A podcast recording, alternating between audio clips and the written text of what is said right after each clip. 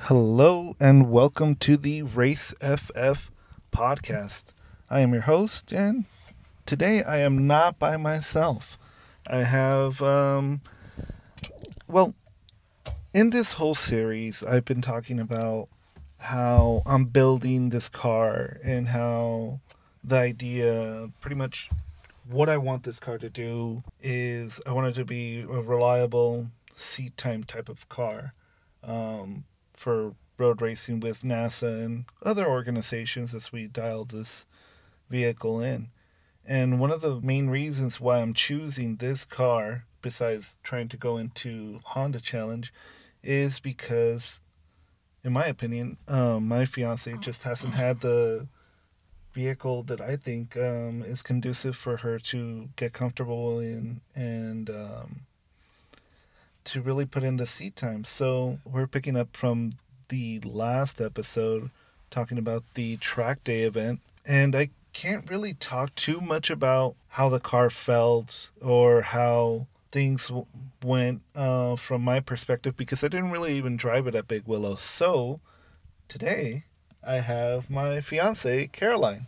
Hi. Glad to be on the podcast finally. Yeah. Well, I mean, it's only two episodes so far, but yeah, this is the other person that the car is um, being built for, essentially, and that's what I'm. Uh, that's the whole reason of making this vehicle is to kind of follow one of my main competitors in TT6 and TTE back before uh, the letter groupings were removed in NASA's uh, time trial series was to kind of follow what Chuck and Debbie Sharp do where Chuck does the Spec 944 racing, and then uh, Debbie does the Spec, or not Spec, but uses that Spec 944 in TT6. So they share a car, brings costs down, and I mean, you and I have been doing track days, starting off with your Mini Cooper and then the WRX. Yeah.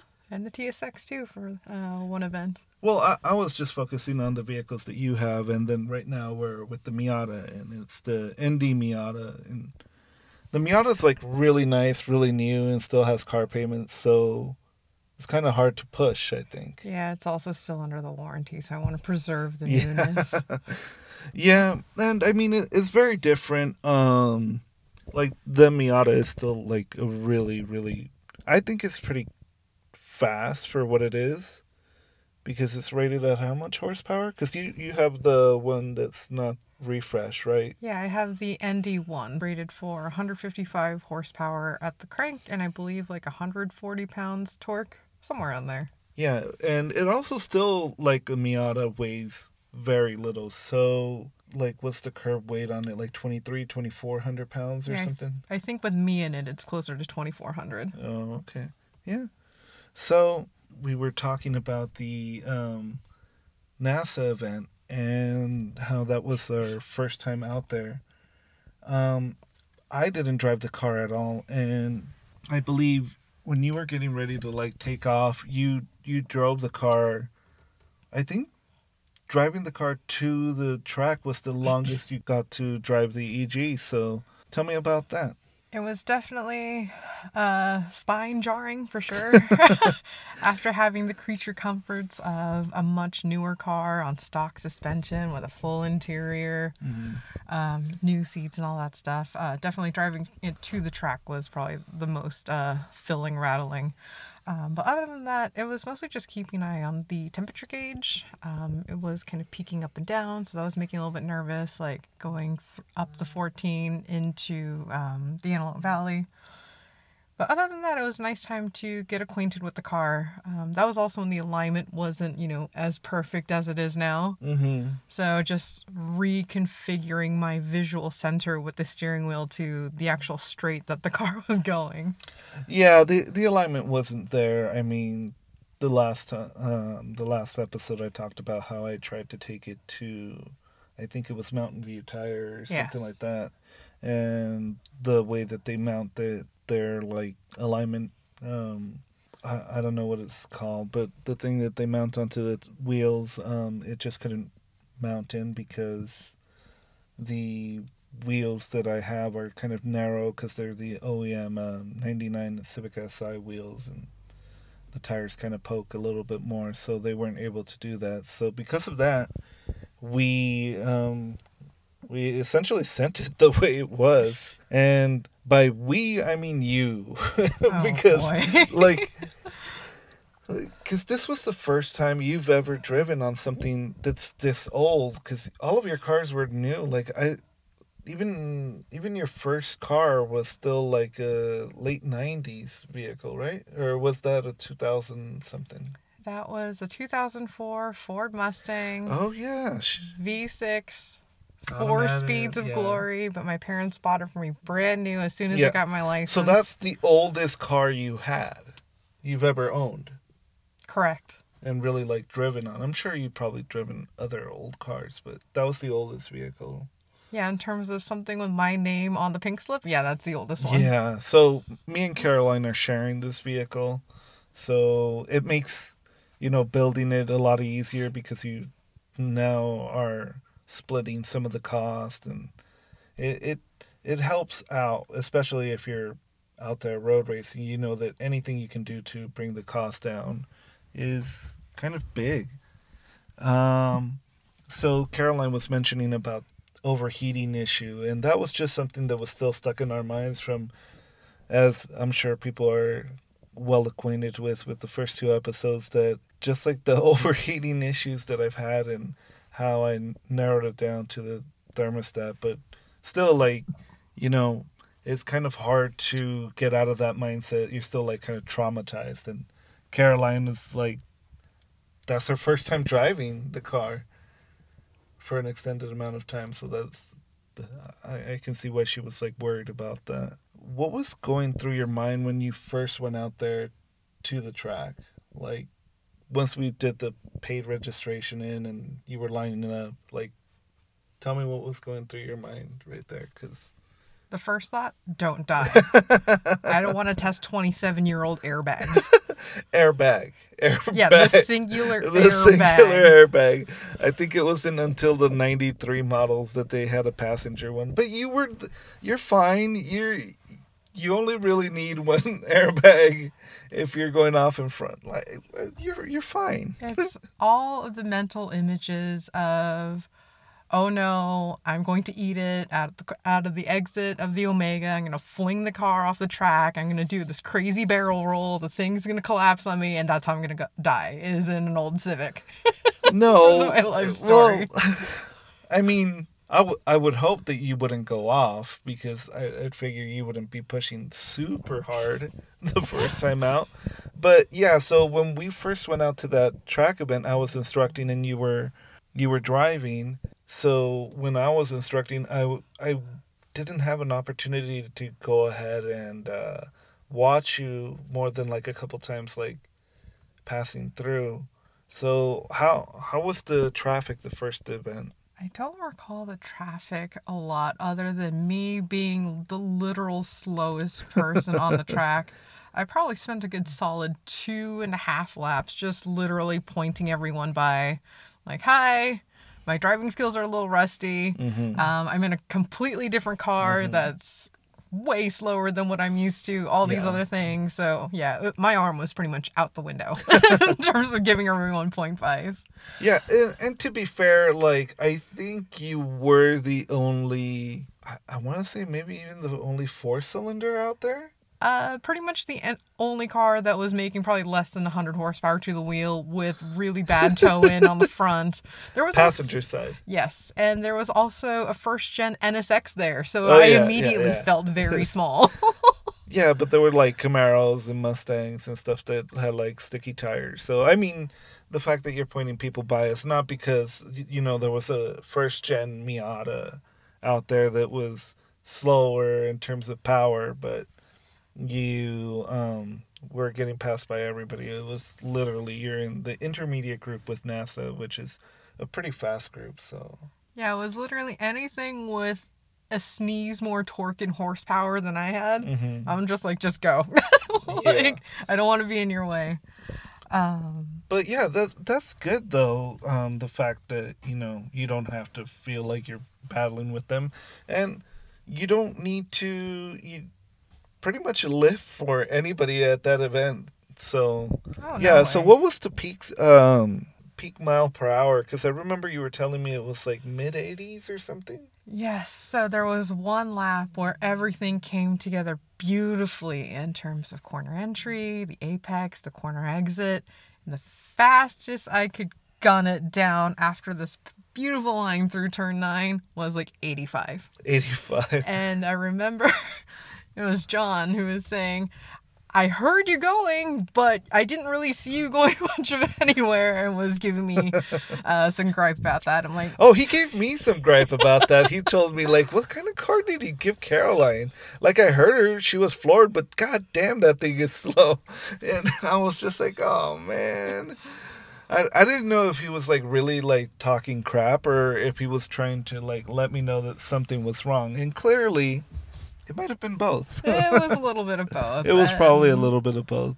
But so there was an incident that I went through from my perspective, um, uh, out on track. But describe to me like the events leading up to now our infamous uh, camber arm. Uh, not necessarily failure. Well, it's kind of a failure. Uh, I would say it's safely in the realm realm of a failure given what happened. Yeah.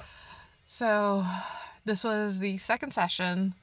My lap times are still still abysmal because I'm still filling out the car and everything else. Which, by the way, um, the gas pedal hits the floor a lot in this car in terms of what it does. But that was his design is for you to be able to use flat out. Yeah, uh, in the future, when this car goes into like TT6, there will be a dent on the floor from me, like They're just literally buried. Just kicking. buried. the gas pedal into the floor. Yeah. Anyway, so second session, I want to say like maybe three or four laps before the end of this uh, session itself. Cooking out some good laps, getting some good feel, and then I want to say about third lap before the checkered come down to, um, you know, wrap everything up.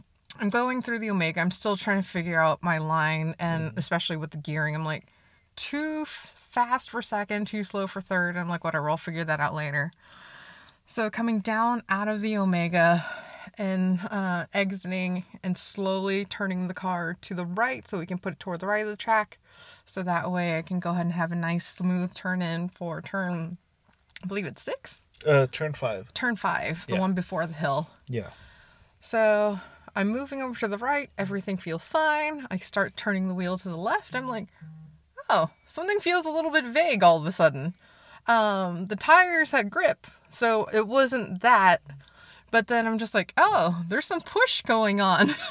Like the car was understeering. the car was understeering, and the amount of response that the car was giving me for the amount of wheel turning that I was doing suddenly didn't match. Oh. So there was a point in my mind, you have like that snap second thought where it's like, am I going off? And you do that really quick self assessment of if, if I'm going off, I'm going to prepare to go off mm-hmm. versus I can safely keep the car on the track. I'm going to keep doing what I'm doing. I immediately knew car's not going off. I have grip for days. I just need to keep turning the wheel a little bit more, a little bit more. And then we got through turn five, back on the gas to turn six, um, shifting from third to fourth as I'm cresting the hill. Eight and nine go by swimmingly, and I'm like, all right, let's safely pull the car in. And then it was right as I was going through the hot pits and I looked down at the wheel that instead of being at like nine and three, I'm like at like seven like one. And the car's going straight, and you're just like And I'm just crossed like, up. Yeah. I'm like the steering or the Honda logo on the steering wheel is not pointing straight up anymore. so then I bring it in. All of a sudden, turning just gets really strange, just because it's like okay, your brain is like off the racetrack and you're like in the safety of the paddock. And then uh, I'm like, "Hi, me, I need your help. Um, the steering wheel looks like this, and the wheels are still straight." Well, I mean, the way you told me was you came out. You're like, I don't know what happened. It's broke. Yeah, pretty much. That's the. Uh, I don't know what happened. It's broke. It's Here, broken. Fix, it. So I'm just like, oh shit. And I, I mean, it it was really blatant what happened. I mean, I walked up to it and it went from looking like I had two and a half degrees of negative camber to looking like it had it had uh, four degrees of positive camber. So it, it was pretty blatant what happened. And then after talking to Marcel, we figured that part out. And I don't know, like before that, before turn five, I mean, I don't know if you felt anything during turn one, because that's the only other hard left hander there. But I, I feel like just the amount of load into turn five, like you get to really feel it in turn five because you're coming downhill. You're coming downhill, you're loading up the front of the yeah. car. All of the weight is now on the passenger side front. So I'm guessing at that point that camber plate was just like, nope, I'm calling it a day and decided to slide. Yeah. So we were able to fix that and then we came in and while I was under there I noticed, you know, a significant little pool of oil there. And I was just like, oh crap. Because it was um, coming where the transmission and the uh, engine meet. So I was almost 99% sure that it was the rear main seal that had failed. So we called it a day after that. Yeah, we called it a day. Uh, we finished up your instruction and all that stuff. Yeah. And then we babied the car back home. Yeah, I think we stopped once for just to like top it off with oil, and it was like leaking significantly. Yeah, so we stopped at the Shell station. I think it's over by Acton.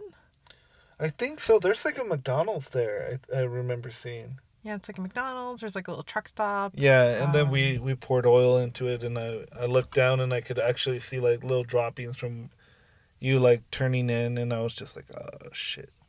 Yeah, we need we need to uh, just maintain the oil levels on that one because it's like whoa. I don't want to be spinning a rod bearing. um, what was then um, the old block. So yes after that um, event, I got kind of over leaking oils and went to Bad Guys, swapped out the block, kept the head. Bad Guys Cole built me the entire block to be within spec for Honda Challenge, and yeah, that's what um, I ended up doing. We put everything together, and we were ready to do uh, the Toge to Track event where you and I both would drive. Um, pretty much, you were going to be driving the majority of the sessions, and then I was going to steal one. Yes. Like towards the end, and hopefully I could like set a decent amount of uh, a, a decent lap time to give you an idea where we need to fall. And mind you, this car is nowhere near optimized. Like it still has full interior, AC, power steering, cruise control hasn't been gutted or weighted or anything like that. We're not even on the spec tire that we're supposed to be on, the 225 Toyo RR.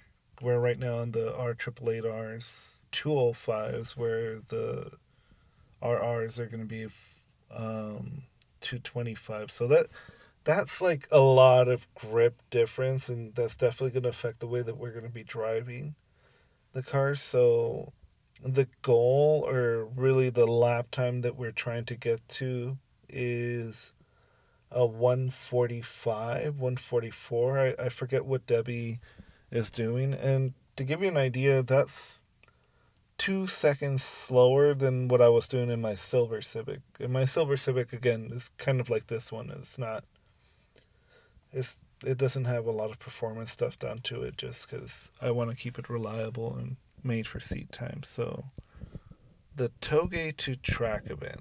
How how was your initial impressions of it? Because Toge to track is kind of like a really small organization and it's I think for the most part all of their events are Fridays only. Yeah, they're largely Fridays, so it makes seat time much more affordable, but you have to take the time off work, to, obviously.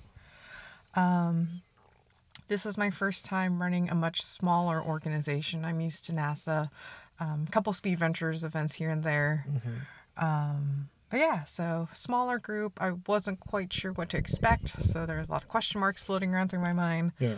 But overall, once we got into the groove of things, we got into the drivers' meeting everything else. It, I really loved the organization. They did a really great job for the resources that they had, the prices Yeah. that they were charging, Yeah. the people they had on the team. It was really well run. Yeah, no, they did a good job uh, for their um, for essentially what they're trying to do, and I think um, you were in the intermediate. Yes, so I was in the intermediate group. And what what other cars were you like messing around with? Because I, I did hear from another guy with an EG. I don't know like what engine he was running, but he was telling me that you were doing good and of course John had that uh Lindemann who's from uh Corner Speed Tuning, formerly of Corner Speed Tuning. Um, he also gave some uh, positive feedback, I guess you could say. Yeah, it's uh, when you have uh, Lindemann behind you in your rear views in all three of your mirrors, you go faster by Yeah. nature. And I mean, Lindemann's in an S2000 and AP2, so it's an 05, I believe. yes. Yeah. Um, but that run group also had a very diverse group of cars, Mm-hmm. ranging from, I believe I was the slowest, most underpowered thing there in terms of stock things. I, I would Um, probably agree with that. Yeah, uh, I'm pretty sure this car doesn't break 120 horsepower on a good day with like cold air. Well, we'll find out soon. we'll find out soon. Um, but like the usual mix, there was a couple Mustangs there. There were some Camaros. There was a, there was a built uh, EK, I believe. Oh, okay. Um, with some sort of swap because I'm like, there's no way that car makes that much power and gaps me that hard in the straights without something going on. So, Big Willow is a track that has like two half mile long straights. So, power, when you get up into the straightaways, it becomes very apparent. Like, this isn't a track where if you have a Miata on Hoosiers, you're going to be able to pull away from like a decent driver in a Corvette. Like, on the straightaways, they are going to have almost enough uh, room to really catch you and pass you. yeah, it's definitely a high speed track and a don't lift track um, in terms of anything with less than 200 horsepower. Yeah, it's it's for momentum cars. It's really about conserving the amount of momentum, and I mean, this is the first time for both of us driving a car at this level, um, with a lot of grip and very little power. Yeah, makes things fun. Yeah, makes it very confidence inspiring to really like turn in there. And to give you an idea, Caroline is an HPD three driver, and um, Caroline did really well. So you did uh, three sessions, right? No, four, or was it three? it was four sessions, then you got the fifth one, and then we boned out for the sixth one because it started raining. That's right, because it started to sprinkle right as I jumped in for my session. Yes, and then it got really windy and really cold again. yeah, that that's something we didn't even touch on, but yeah, so at the track, um, Willow is very windy, and that day specifically was super cold because both you and I were wearing our race suits, and we just didn't take them off because, like, Nomex already doesn't breathe, so exactly. it, it just makes it that much nicer to like have that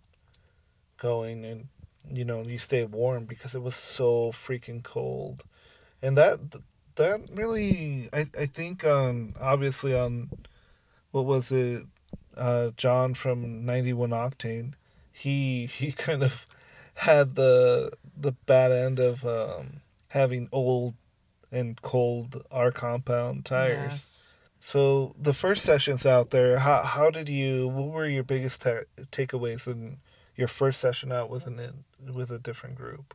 The first session out, well, starting with I guess the base level of you know myself in the car was we have a fully rebuilt engine. You've put your blood, sweat, and tears and frustration into this thing.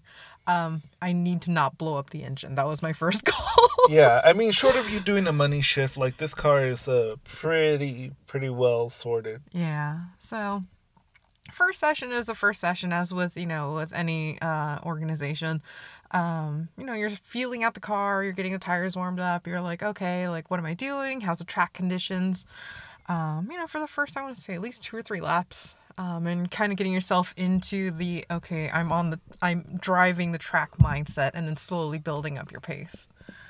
Um, so first session for me was a complete wash because the rear tire pressures were just all over the place. Yeah, that was something that. Well, I, since I was instructing and doing the lead and follow, I didn't get a chance to actually like inspect the tire pressures. Yeah, so the fronts were set at 29 coming off the freeway, so it's not necessarily hot or not necessarily cold. I would say it's like lukewarm. Um, and the rears were I think at 19, and I'm just like, oh, it's my time to go up. I guess we're just gonna have the rear end bob along, and we'll see what happens. And then after, um, I think uh, John from uh, It was Oh, Lindemann. yeah, Uh, he let me borrow his uh, air pump there. Um, we got all the tire pressure set to uh, 29 off the track. So it, again, it's not necessarily hot, like fresh off the track. Not necessarily cold because they haven't had a full chance to rest. I would say again, it's like 29 warm. Um, is the best way to describe it. that and with all the wind and the track being just consistently cold and slightly overcast at times, it yeah. It was um, pretty easy for the tires to cool down. I don't, I don't think the tires were really getting up to temp, and I mean to be fair, it's your first time driving and because the first time you went out was in February uh 2020 Yes, in this car. and then um this um toge to track event was that Yeah, uh January 16th right or something Yeah, like it was like a few weeks ago from the recording of this. Yeah. Uh, Oh, yeah. So it, almost a year of no actual seat time, but it was the same track that you went into, so that was good. Yeah, well, there was also, uh, I think it was the April NASA event, but we went in the Miata on that one, so it's not quite apples to apples there. Yeah.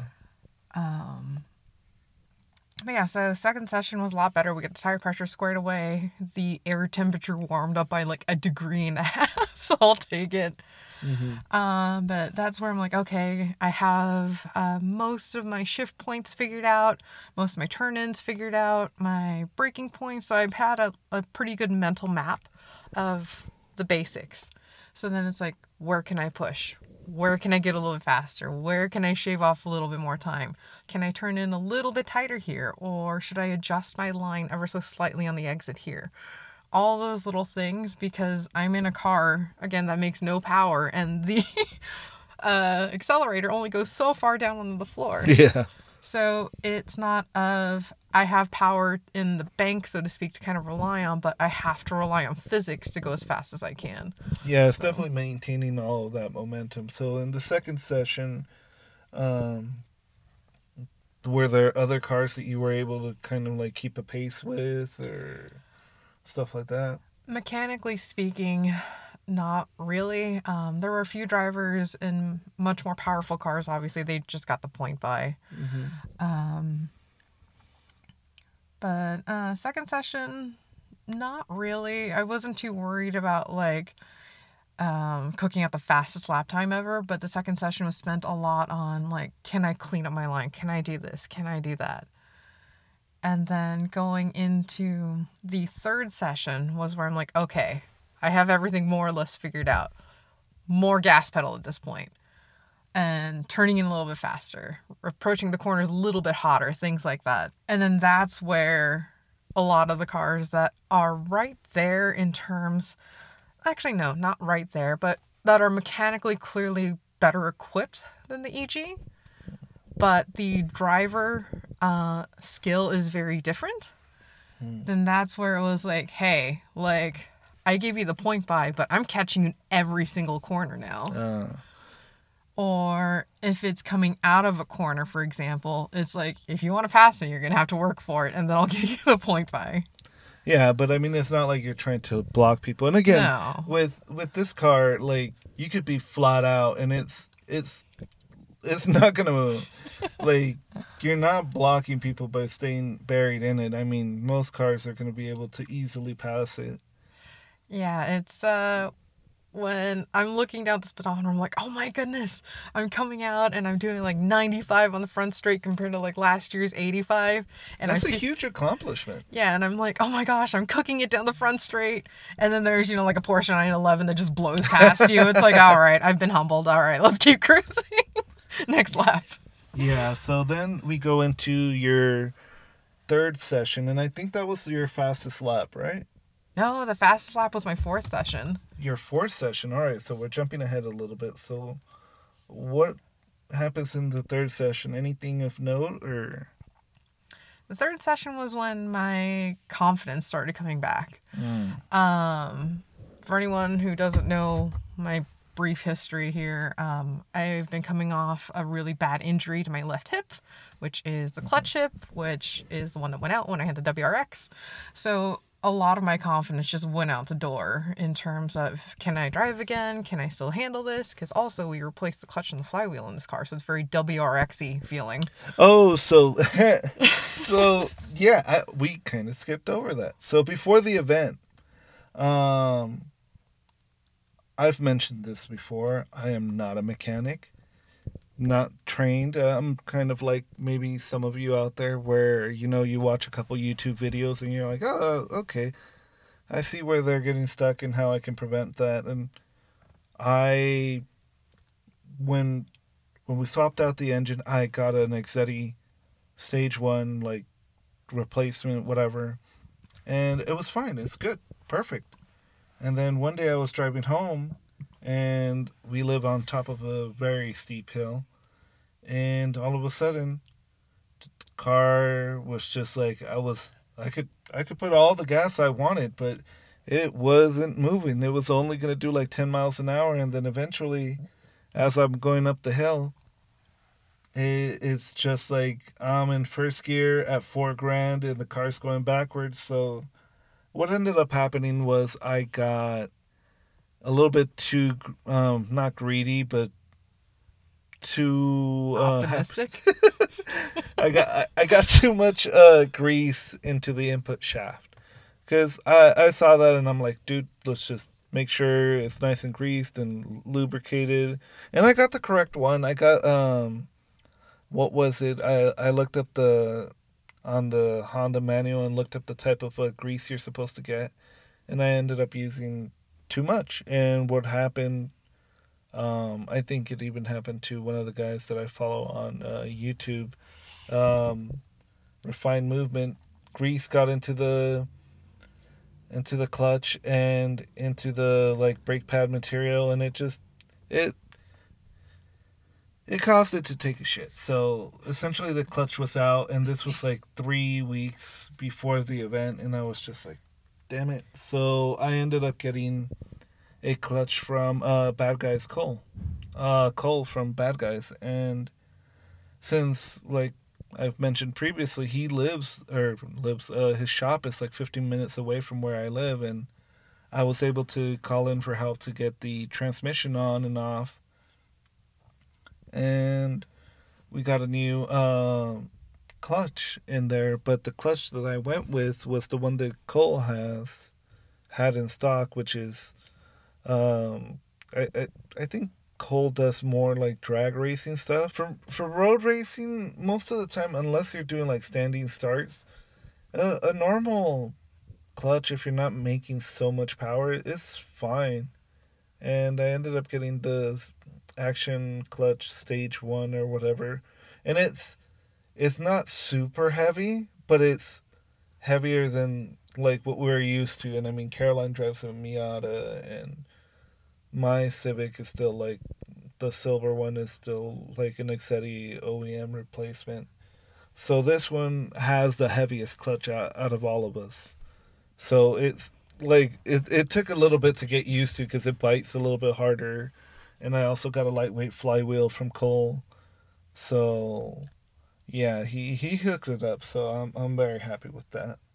And Caroline had to deal with that and I, I did feel kind of bad because you know that was one of the things she kind of liked about the EG was how light the clutch was. Yeah, how light the clutch was, and as soon as you know before the event, we were doing kind of our practice laps around town so I can get reacquainted with the clutch. Oh yeah, yeah, yeah. Um, definitely all the PTSD from the WRX and my hip falling apart and all of those other things like just came immediately back into mind. But it's not that bad. Like the clutch isn't that bad. Now the biggest difference with this clutch and the one that was in the WRX stock and um, after uh, we replaced it was that the press down is very similar to the WRX, but the up is much more fluid um, and much more predictable. So it's less um, release legwork, so to speak, Uh huh. um, compared to what the Subaru was. Yeah. But anyway, so going back into uh, the third session, Yeah. that's where it was like, okay, I figured out the clutch, I figured out the steering, I figured out the grip more or less in this car. Like I had all of that stuff like mapped out in my mind. Let's go faster. Let's go faster. And then that was when we stuck the lap timer and the GoPro in the car. Yeah, because at least for the first two, um, and this is something that I think is helpful for anybody who's out there their their first time.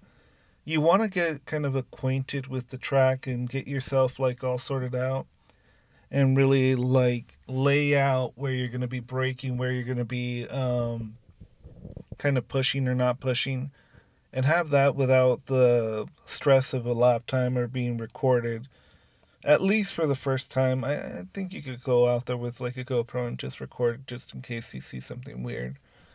But that's very helpful to kind of clear your mind and have a lot less things going on as you go into like more of your aggressive runs. And this is obviously we're talking about beginner stuff. If you're doing time trials or wheel to wheel, obviously this doesn't apply to you. Or if you're an overthinker like me, yeah. where uh, having a lap timer um, is also anxiety inducing because you, cause you feel like you have to justify your driving by constantly staring at the thing. or or justify the la- the numbers that are reading out. It's like, oh well, it's because of this, or oh well, it's because of that. Yeah, it's like you're like, oh, the car's doing this rather than like looking inwardly as yourself as a driver, going like, Yeah. what can I do to be smoother and better around the track? Yeah, Um, so yeah, back in session three was when we started tracking lap times, and I'm like, all right, for this car and where my driving's currently at, I'm like, I'd be happy with like, you know, more or less around like a two minute lap. I think it was more than reasonable. I, I would say that's more than fair. Yeah, so my average lap times I think were like 201, 202, some like two flat. It just kind of depends. And um yeah, that was pretty much session 3 was just kind of like okay, I have my benchmarks and having that data initially of just at least lap times and my own feedback of like okay, how did the car feel here? How was my mood or my thought process here? Like all those little things. hmm And uh, I think after that was our lunch break. Yeah, Um, yeah, yeah. We had a pretty decent lunch break. And um, that's when I could just like process everything for the first half of the day, and I'm like, all right, I have my game plan for the fourth session now. And then the fourth session, that was your fastest lap, right? That was my fastest lap. Also, it's a very good motivator when uh, Lindemann is behind you in an S2000, and you're just you gave him you give him a point by, and he's like, no, I'm just gonna stare stay here and watch you for a second. Well, John was going through his own little problems Yes. because he was on really, really old RS4s. yeah, RS4s, and he's learning the rear wheel drive platform now. I mean, yeah, but at the same time, it's like, you know, I know this is a primarily front wheel drive uh, podcast, but between front wheel drive and rear wheel drive, there's like little nuances that you could do different. Like, there's like, but for the most part, everywhere where I'm sticking the car, This- if I was in the Miata, I'd be placing the car pretty much the same spot. Throttle positions, braking might be a little bit different, but it's it's not like if you drive a front wheel drive and then you go out in a rear wheel drive, you're gonna loop it the first turn because you just don't know. I Yeah, think if you're if you're sensitive enough to feel like what the vehicle is doing, you'll you're gonna be able to listen to the vehicle and then um, try and work with it as you go out on the track. So, fourth session, your fastest session, or how did it feel like to hit that fast lap time for you? Oh, it's just like it sealed the deal for the day. Um, my previous, I think, fast lap time during the third session was like a high 159 or something like that. And I'm just like, oh, I would be so happy if I can like knock off like a couple seconds more. Just, you know, something not too aggressive, but not too, I guess, like too light of a goal either. Mm-hmm. And so um, that was where I'm like, okay, every lap, knock off, you know, a fraction of a second. That was kind of the mentality that I had. Mm-hmm. And only check the lap timer during the front straight, you know, like you know, wiggling out your fingers and kind of like recentering yourself and Mhm. gearing up for the next lap. So I'm like, okay, let's go. Let's go. And then I saw the number s- steadily and consistently decreasing. And I'm just like, okay, I got this. I got this. I got this. And I think it was the second to last lap or third to last lap. I need to look at the lap timer again, my Instagram photo. Yeah. um in terms of that was the 155 and change. I think it was a 156 Was if I was uh 156? yeah, I I want to say it was a 156. I'd have to look it up. You can pull up my Instagram. Yeah, so the 156 was the lap time that you ended up doing. Oh yeah, and then you ran the next session and you got like a 155 and change. So, oh, here we go. It was the 6th lap and it was a 156.93. And your max speed on the AIM solo lap timer was uh, 94 miles an hour and your minimum speed was 46. And that was your your minimum speed was pretty much the highest in the in that lap and consistently like you were saying you were kind of dropping the lap time and then just one you just nailed it. Yeah, that was the one where again, when you have Lindemann behind you, you're like, I have to prove myself. Yeah. like, I'm not gonna let him follow a slouch. so that's where I'm like, okay, remember the race line. Like, point- let the car, you know, swing out and like utilize every single inch available of the track. Um, because that's where physics and everything come into play in terms Yeah. of the efficiency of the car and your capabilities as a driver. So that's where I'm like, okay, I can be faster through turn five. Like I used to be a little bit slower, but I'm like, no, let's push a little bit harder. Get on the gas a little bit sooner. Um, get more confident with letting the engine rev all the way out. Because again, this is my first car where I don't have a payment on it. I mean, we don't want to blow it up, but still like Yeah. you can you can. I, I don't think we bounced it off the rev limiter. At least when I was driving it, I don't know if you did. Uh, I bounced off the red limiter going up the Omega because Yeah. I had that battle between second and third gear. Yeah, yeah, yeah. Um, but in terms of I have more room to be more aggressive because my Mm-hmm. natural state is a more aggressive driver. Yeah. Um, so that was a lot of fun. And when I saw that 156, I'm like, you know what? I'm happy with that. Yeah. Like for the where the and car that's still a huge accomplishment. Yeah. like, For the way that the car is, where my driving was at, Mhm. um, coming off the hip injury and all this other stuff, I'm like, you know what? I'm proud of that. I'm to hold on to this and I'm going to be faster the next time I'm here. And the good thing is that we knew that this was a test session to make sure if there's anything that goes wrong with the car, we're able to address it and then go out to the NASA event, which we're going to be going out to, um, and kind of handle things there. And the fifth session, that's when I got a chance to drive because I, originally I was going to jump into the fourth session but you were like, "No, I want to drive it. I want to keep going." And I'm like, "Dude," because that was again this this whole build. Like my biggest fear was, what if Caroline gets in the car and she hates it? And I was just like, "Fuck, that's gonna suck." Because like, I'm already like way committed in this car, and you know, the whole design of like what shocks to get and what spring rates to go with we're kind of all all done with the idea in the back of my mind that I have to make this car comfortable for Caroline. So not too twitchy, but then again, not super plowy. So you took the fourth session, and then the fifth session, it started to sprinkle. Yes. And that's where John was like, hey man, my tires already suck, so I'm not going to go out again. And I was like, oh man, I wanted you to like follow so that I could have some video of me driving. And then I'm just like, crap. We get called out for intermediate or whatever. So I I jump into the car and mind you, I haven't driven it at all that day. I didn't even do any ride along, so I didn't get to feel what it was. And right before this, um what's his face? Uh John from 91 Octane, the podcast, he had just spun on turn 2 and ripped his uh, BMW M3 bumper off with the splitter, and I was just like, "Oh no!" Like I felt so bad for him. And John, I, I, I'm pretty sure he might hear this, but I, I still feel like a little bit bad. But I'm so proud of him, like being able to pick himself back up, and uh, I- I'm looking forward to seeing him over at at Big Willow again uh, with NASA, because it, it's hard to take an L like that, not even complete one lap, and and then just like come back with your ego all bruised and to be able to pick yourself up and stay positive and push through. That was really impressive. So I saw the lap time you were doing, and then Lindemann came over to me and he's like, dude, Caroline's fast. And I'm like, oh shit. I'm like, good. That's awesome. He's like, no, no, no, you don't understand.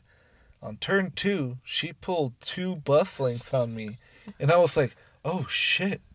So in my mind, I mean, look, I'll, I'll be honest. I want to beat people. And anybody that drives my car, I want to beat them. Like, I, I, it, it doesn't matter. Like, if you're in your car and somebody else goes out there and does the lap time, you want to beat that lap time. I love my fiance, but I still want to beat her. like, let, let's not let's not play around with trying to be like, oh yeah. At the end of the day, the day, I don't care how much faster, but I need to be faster than my fiance, and I'm gonna push hard to do that. That's that doesn't mean I'm gonna sabotage her or anything like that, but I am gonna try and go hard. And I'll be honest, guys, I had a really freaking try. So I went out and it started drizzling, and I'm like, fuck. I, I'm not. I don't have good. I don't have a good um, track now. Now I have to beat uh, Caroline's time like in the wet, and I'm like, ugh.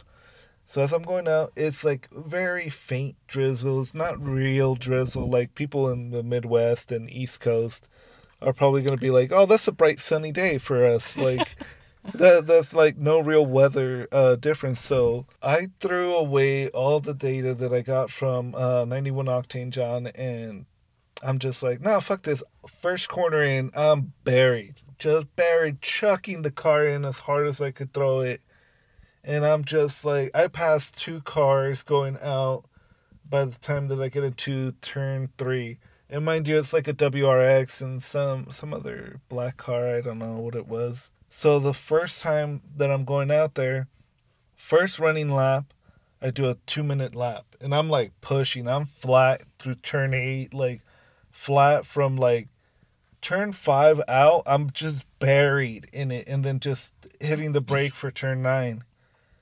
And I see two minutes, and I'm like, oh shit, Caroline is going. If I just hit, like, I went pretty hard, and I'm not near Caroline's time. I'm like, oh no, I need to actually try really hard. So then the third lap, a 158.6, and I'm just like, nah, I can't, I can't. We, so I'm just being more aggressive, and I'm like, all right, pick your break points, hit them. Make sure you're back on gas. Try and figure out like the Omega. I think we got to a good consensus of what we want to do is just like hold second gear and just rev it out, bounce it off the limiter, Yeah. especially with the stock gearing. So I'm just going at it. Freaking uh, lap three, 158, lap four, 159, and I'm like, oh no, You're going the wrong way. I'm going the wrong way. And then I'm just like, fuck this. Like, I need to do this. And mind you, the fuel level was low, was getting low, I think, at that point. I think we were at a quarter.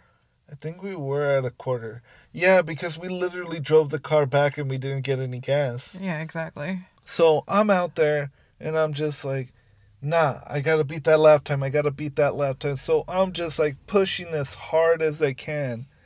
And lo and behold, I get a 155.16. And yes, it's a faster lap time, but when you look at our minimum and max speeds, like I hit 100 miles an hour on the GPS lap timer of the AIM Solo, and our minimum speed was the same. So, I mean, minimum speed kind of shows you like how good you're doing in the corners. And when it came down to it, Caroline did an awesome job. And mind you, she's HPD 3. I have way more seat time with students and everything. So it's kind of set up for me to do well. And the fact that she was so close with the lap time, I, I have to say, I'm really proud of you, my love. Mm-hmm. Yeah, but Turn Nine and I are BFFs. You, Yeah. you got to beat me on that one. we'll we'll have to look at the data to see who who's really doing better. But so far, um, like regardless, it's it's really impressive what you were able to do. I, I've heard from numerous other people that you were doing awesome over there, and communication from you in terms of uh, giving point buys and everything. I, I I know you always knock it out of the park with that, and you know, now we have a good amount of data that we can go back and forth. We have some information of uh, what we can do, and we have our work cut out for us. This car is not going to give us the lap times easily, and we really have to push. So, I think for now, um, that's really going to be the goal moving forward: is how to knock these lap times down and how to be more aggressive. yeah, I mean, at the end of the day, I'm used to tempering my aggressiveness um, between the Mini, the WRX, and the Miata, just because, again, Mhm. those cars have payments. and They're my everyday cars. Um, but with this one, it's clearly I don't we don't have a payment on it. Obviously, we want to keep it in you know as healthy of a state as possible. Yeah. But everything else, um, definitely my natural aggressive state Yeah. will be coming out more and more and more. yeah, and that's really what I wanted is uh, for you to feel comfortable enough to really push it in this car. And I'm very happy with uh, the results of our Toga to Track event, and um, we'll be looking forward to improving and shaving down uh, lap times at this uh, upcoming NASA event. yeah, that'll be interesting. Uh, the biggest difference with this NASA event is that um, the field of cars will definitely be more on the higher end of the power spectrum. Yeah. Uh, but I mean, like, yeah, the HPD 3 driver is going to be a, a little bit of a higher and more consistent caliber in terms of how they're taking the lines and whatnot. But I, I think you're you're going to be doing very well. There's like a couple areas where we're going to work on and uh, get more comfortable. But I think with that, I, we have an episode. So, yeah. Anything else you want to add? Um, I will kick your ass in terms of lifetime. I'll do my best to uh, beat you. I have the power to weight ratio advantage That by is default. true. I, I, I have more ballast naturally. So theoretically, that means that me going faster already shows that I've overcome a even greater handicap than you. Exactly. So, so that, that's a more of a feather in my cap, if you will. But yeah, with that, um, that's this episode, and just want to say thank you. Um, if you like what you're hearing, go ahead and subscribe um, on all the media players that allow me to upload. Uh, so Stitcher, Podbean, um, Google Podcasts. That one's for some reason it tends to like upload kind of late. Uh, Stitcher still does it really well, and um, I am going to be moving away from uh, SoundCloud just because uh, I'm cheap. I can afford the storage fees. But with that, thank you very much. And if you want to reach out to me, go ahead and reach out to my Instagram. I'm pretty active there at the Race FF Pod. And thank you. Yeah, that's good.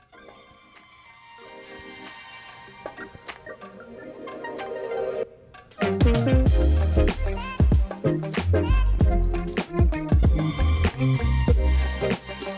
still going to be faster.